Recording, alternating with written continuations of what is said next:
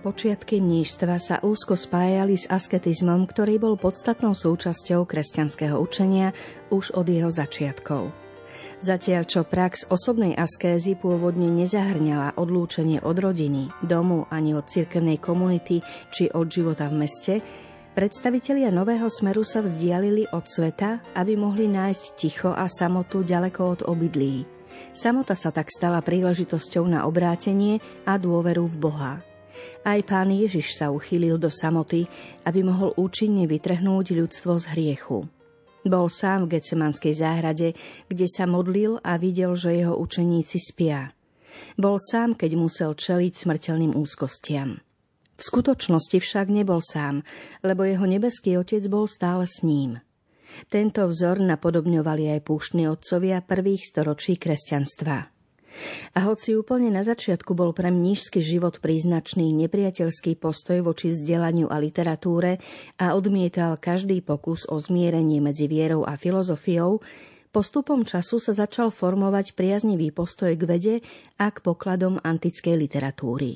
Už od 4. storočia sa niektorí pustovníci a mnísi objavovali medzi zástupmi kresťanských autorov, ktorí tvorili nové literárne druhy. Mníšske predpisy, asketické traktáty, zbierky duchovných aforizmov Otcov púšte, kázne a listy. Neskôr sa neobmedzili iba na písanie o ideáli duchovného života, ale tvorili učené, fundované diela, ktoré mali vysokú teologickú a historickú hodnotu. Vzácny náhľad do tejto literatúry nám ponúka dielo Filokalia, ktoré postupne vychádza v slovenčine a obsahuje v podstate výklad vnútorného života v Ježišovi Kristovi. Tento náhľad vám aspoň symbolicky sprostredkujeme v literárnej kaviarni, ktorá sa práve začína. Príjemné počúvanie vám želajú hudobná redaktorka Diana Rauchová, technik Matúš Brila a od mikrofónu vás pozdravuje Danka Jacečková.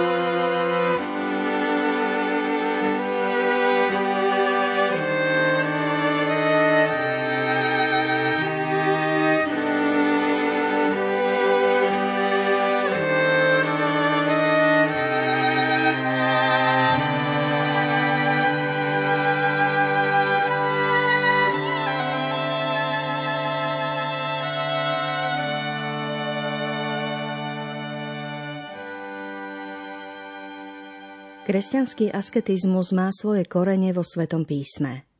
Už Starý zákon poznal všeobecný ideál svetosti. Buďte svätí, lebo ja, Pán, váš Boh, som svätý. Tak vidíme v židovskom prostredí rozkvet rozličných asketických skupín, ktoré sa snažili žiť a naplňať tento ideál s veľkou prísnosťou.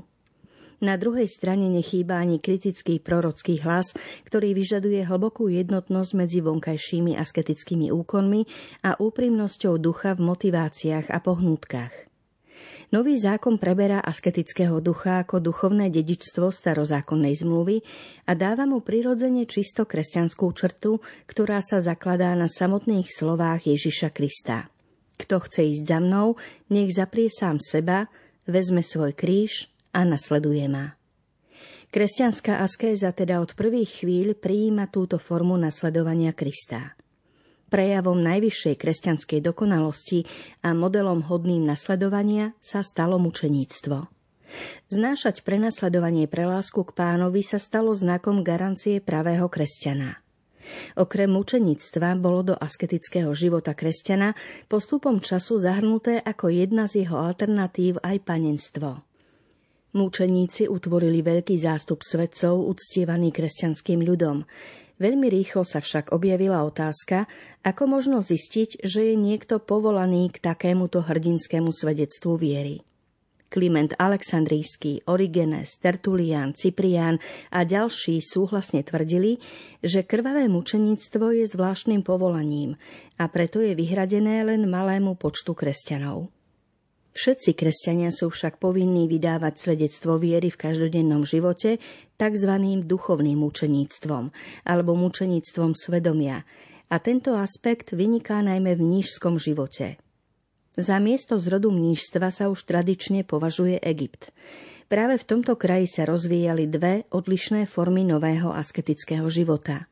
Najstaršou formou je strohé alebo umiernené pustovníctvo, ktoré sa prejavovalo úplne samotárskym spôsobom života. Druhou bol kláštorný život alebo život v komunite. Keďže vysielame reláciu o literatúre, poďme sa pozrieť na základy mníšskej literatúry, v ktorých stojí život svätého Antona. Napísal ho svätý Atanáz krátko po smrti veľkého pustovníka okolo roku 356. Svätý Antón je považovaný za zakladateľa pustovníckeho mníšstva a svätý Atanás ho kládol za vzor všetkým mníchom ako model asketického života.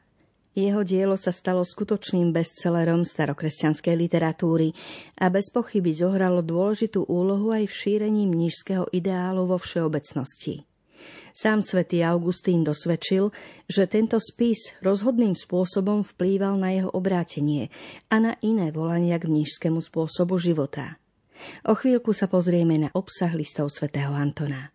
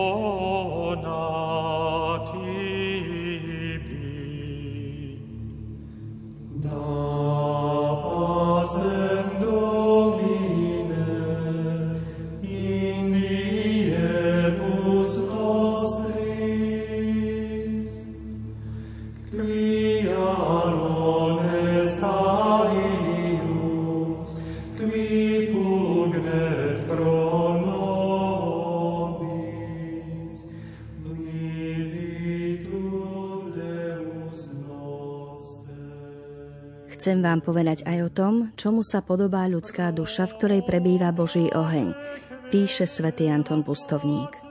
Podobá sa vtákovi, ktorý sa svojimi dvomi krídlami vznáša nahor v nebeskom vzduchu. Zo všetkých stvorení len vtáky majú krídla ako svoju typickú zvláštnosť.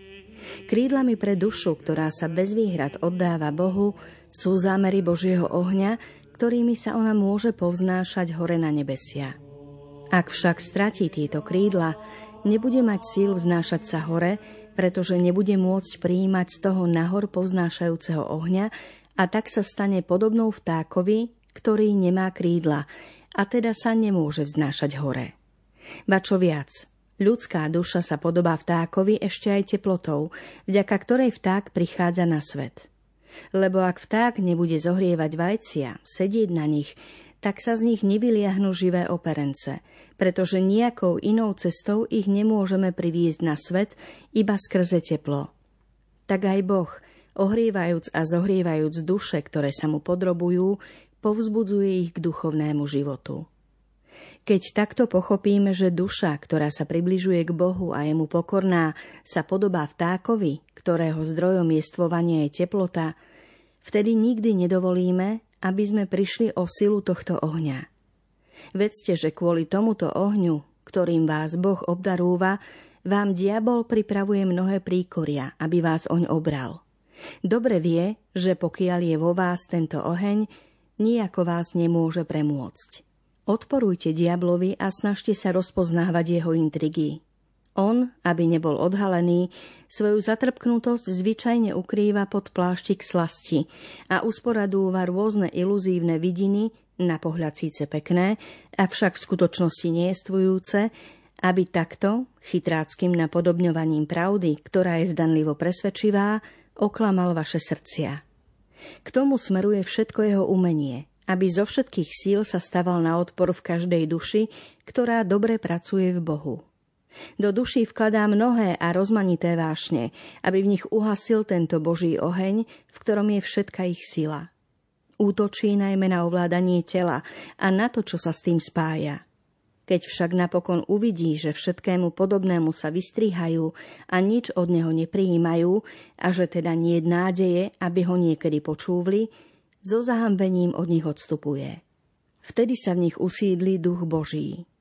Keď sa už v nich usídli duch Boží, vtedy im poskytne svoj pokoj, alebo zakúšanie pokoja vo všetkých ich prácach a slastným pre nich robí nesenie Božieho jarma, ako sa o tom píše v Evanjeliu. A nájdete odpočinok pre svoju dušu, hoci vzala a nesie jeho jarmo na sebe. Vtedy sa takíto stávajú neúnavnými, a to tak v skúsenostiach čnosti, ako aj pri dodržiavaní poslušnosti i v nočných bdeniach. Nehnevajú sa na ohovárania ľudí a neboja sa nikoho, ani človeka, ani zvera, ani ducha. Pretože Pánova radosť prebýva s nimi dňom i nocou, podnecuje ich rozum a nasycuje ich. Touto radosťou duša rastie a je hodná ako dokonalá vystúpiť na nebesia. Buďte pevne presvedčení, že nemôžete ani dosahovať dobré výsledky, ani ďalej rásť a stávať sa takto dokonalými, ak nebudete počúvať svojich otcov. A Aj vaši otcovia takto postupovali. Poslušne sa podrobovali svojim otcom a počúvali ich rady. Takto dosahovali dobré výsledky. Rástli a sami sa stávali učiteľmi, ako sa o tom píše v knihe Sirachovcovej. Nedaj si újsť, čo hovoria starší, lebo oni sa tomu priúčali od svojich rodičov. Od nich sa totiž naučíš múdrosti, ako máš správne odpovedať, keď ti to bude treba. Vy teda musíte napodobňovať tých, ktorí boli pokorní voči svojim otcom.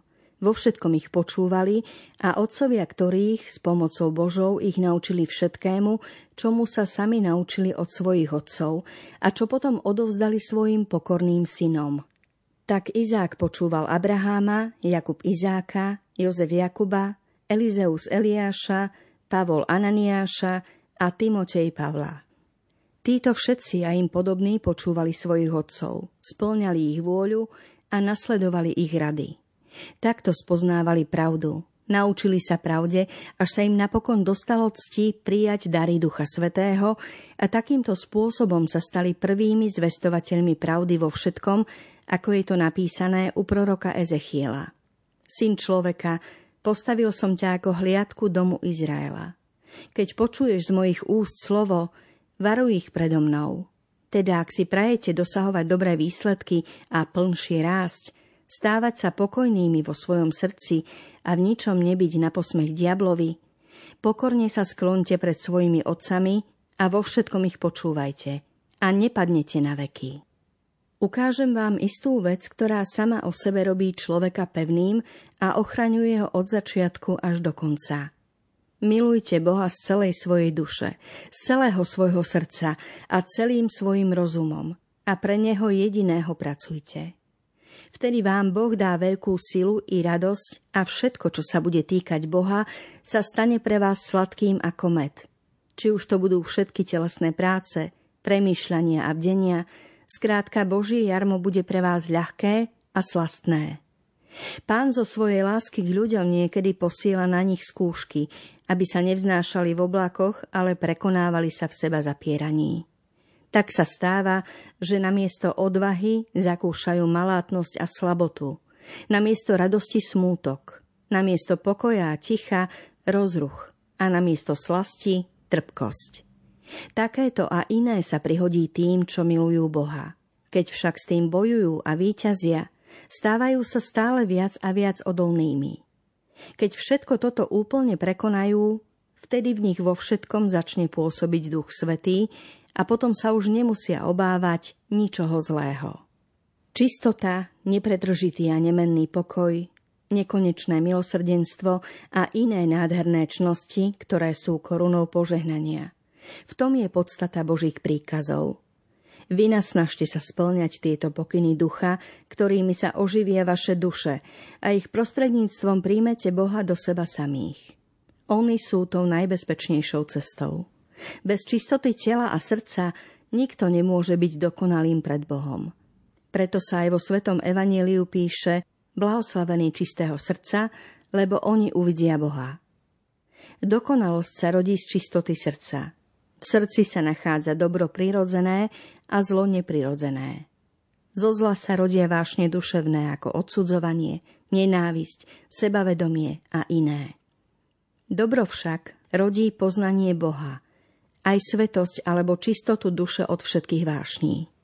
Ak sa človek rozhodne napraviť a začne sa vyhýbať akémukoľvek zlu, zbrojať sa proti nemu askézou, plačom, zármutkom, vzdychaním, pôstom, bdeniami a mnohými na Boha zameranými modlitbami, vtedy mu Boh zo svojho milosrdenstva pomôže a zbaví ho všetkých jeho duševných škrupúľ.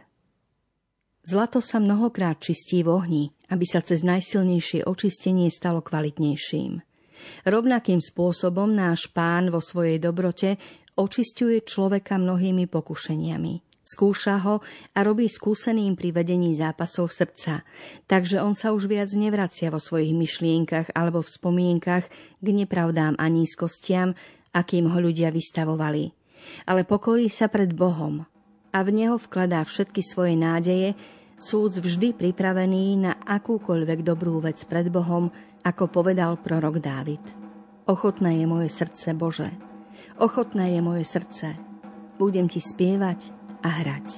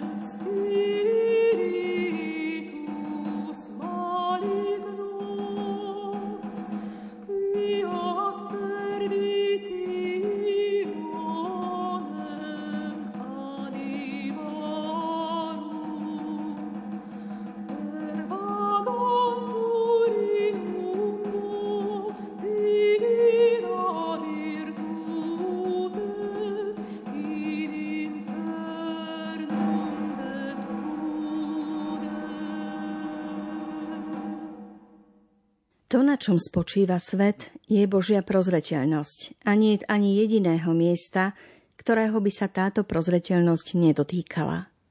Prozreteľnosť je vlastne seba završujúcim sa slovom Božím, tvorcom, ktorý vstupuje do pozemských zložiek tejto hmoty, usporiadateľom a umelcom všetkého, čo vzniká.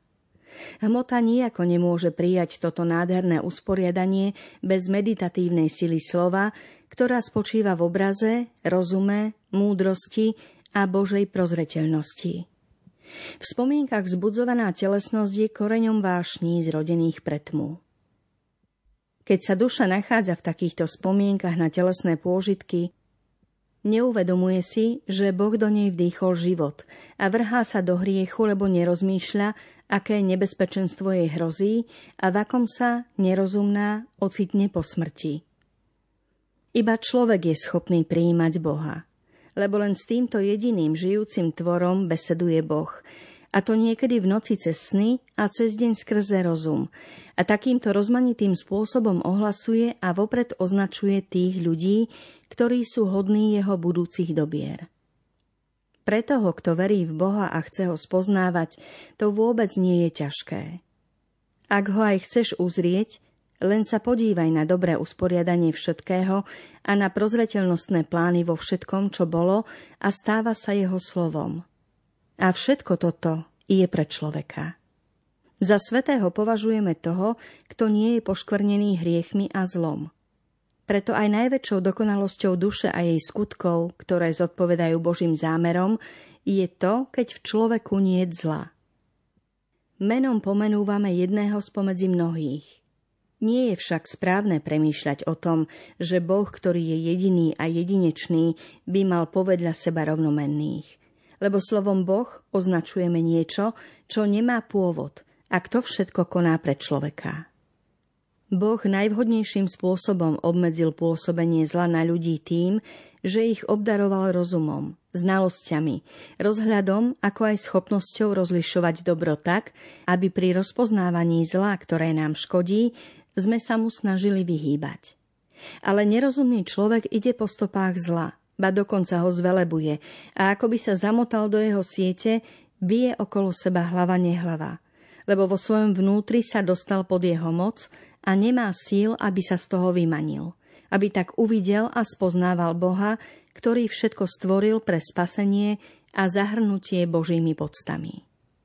Keďže sme smrteľní, Musíme sa o seba starať, lebo blažená nesmrteľnosť býva údelom ctihodnej duše, ak bola dobrou, kým s večnou smrťou sa stretáva, ak bola zlou. Keď sa ukladáš na svoje lôžko, s vďačnosťou si pripomínaj získané milosti a Božiu prozreteľnosť. Vtedy, naplnený týmito dobrými úvahami, sa v duchu plne potešíš a telesný spánok bude pre teba uspokojením duše.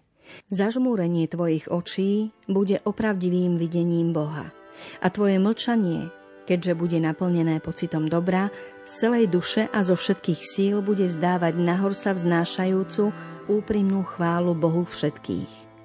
Lebo keď niet v človeku zla, vtedy vzdávanie vďaky je viac než akákoľvek Bohu príjemná obeť.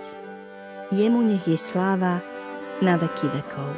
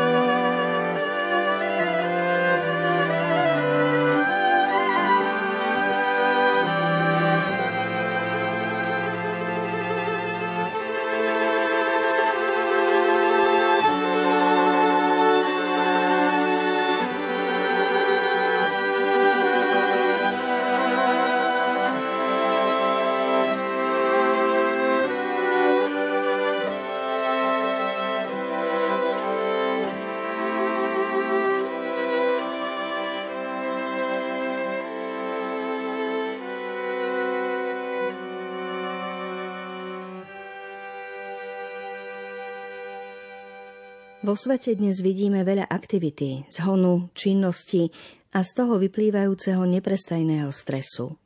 Ústavične sa za niečím naháňame a v mene ekonomického zabezpečenia a často aj pohodlnosti odsúvame nabok blízkych aj Boha. V srdci však všetci pociťujeme túžbu po pokoji a samote, najmä ak nás čakajú dôležité rozhodnutia a kroky, ktoré môžu ovplyvniť celý náš život. Kniha Filokalia, zbierka myšlienok púštnych otcov, ktoré formovali duchovný život mnohých svetcov minulosti, ponúka svoje poklady aj človeku dneška. Stačí zalistovať a ponoriť sa do jej stránok o niečo hlbšie, aj s ohľadom na to, že nám v literárnej kaviarni na to dnes už viac priestoru nezostáva. Za pozornosť vám ďakujú Diana Rauchová, Matúš Brila a Danka Jacečková a želáme aj naďalej príjemné počúvanie.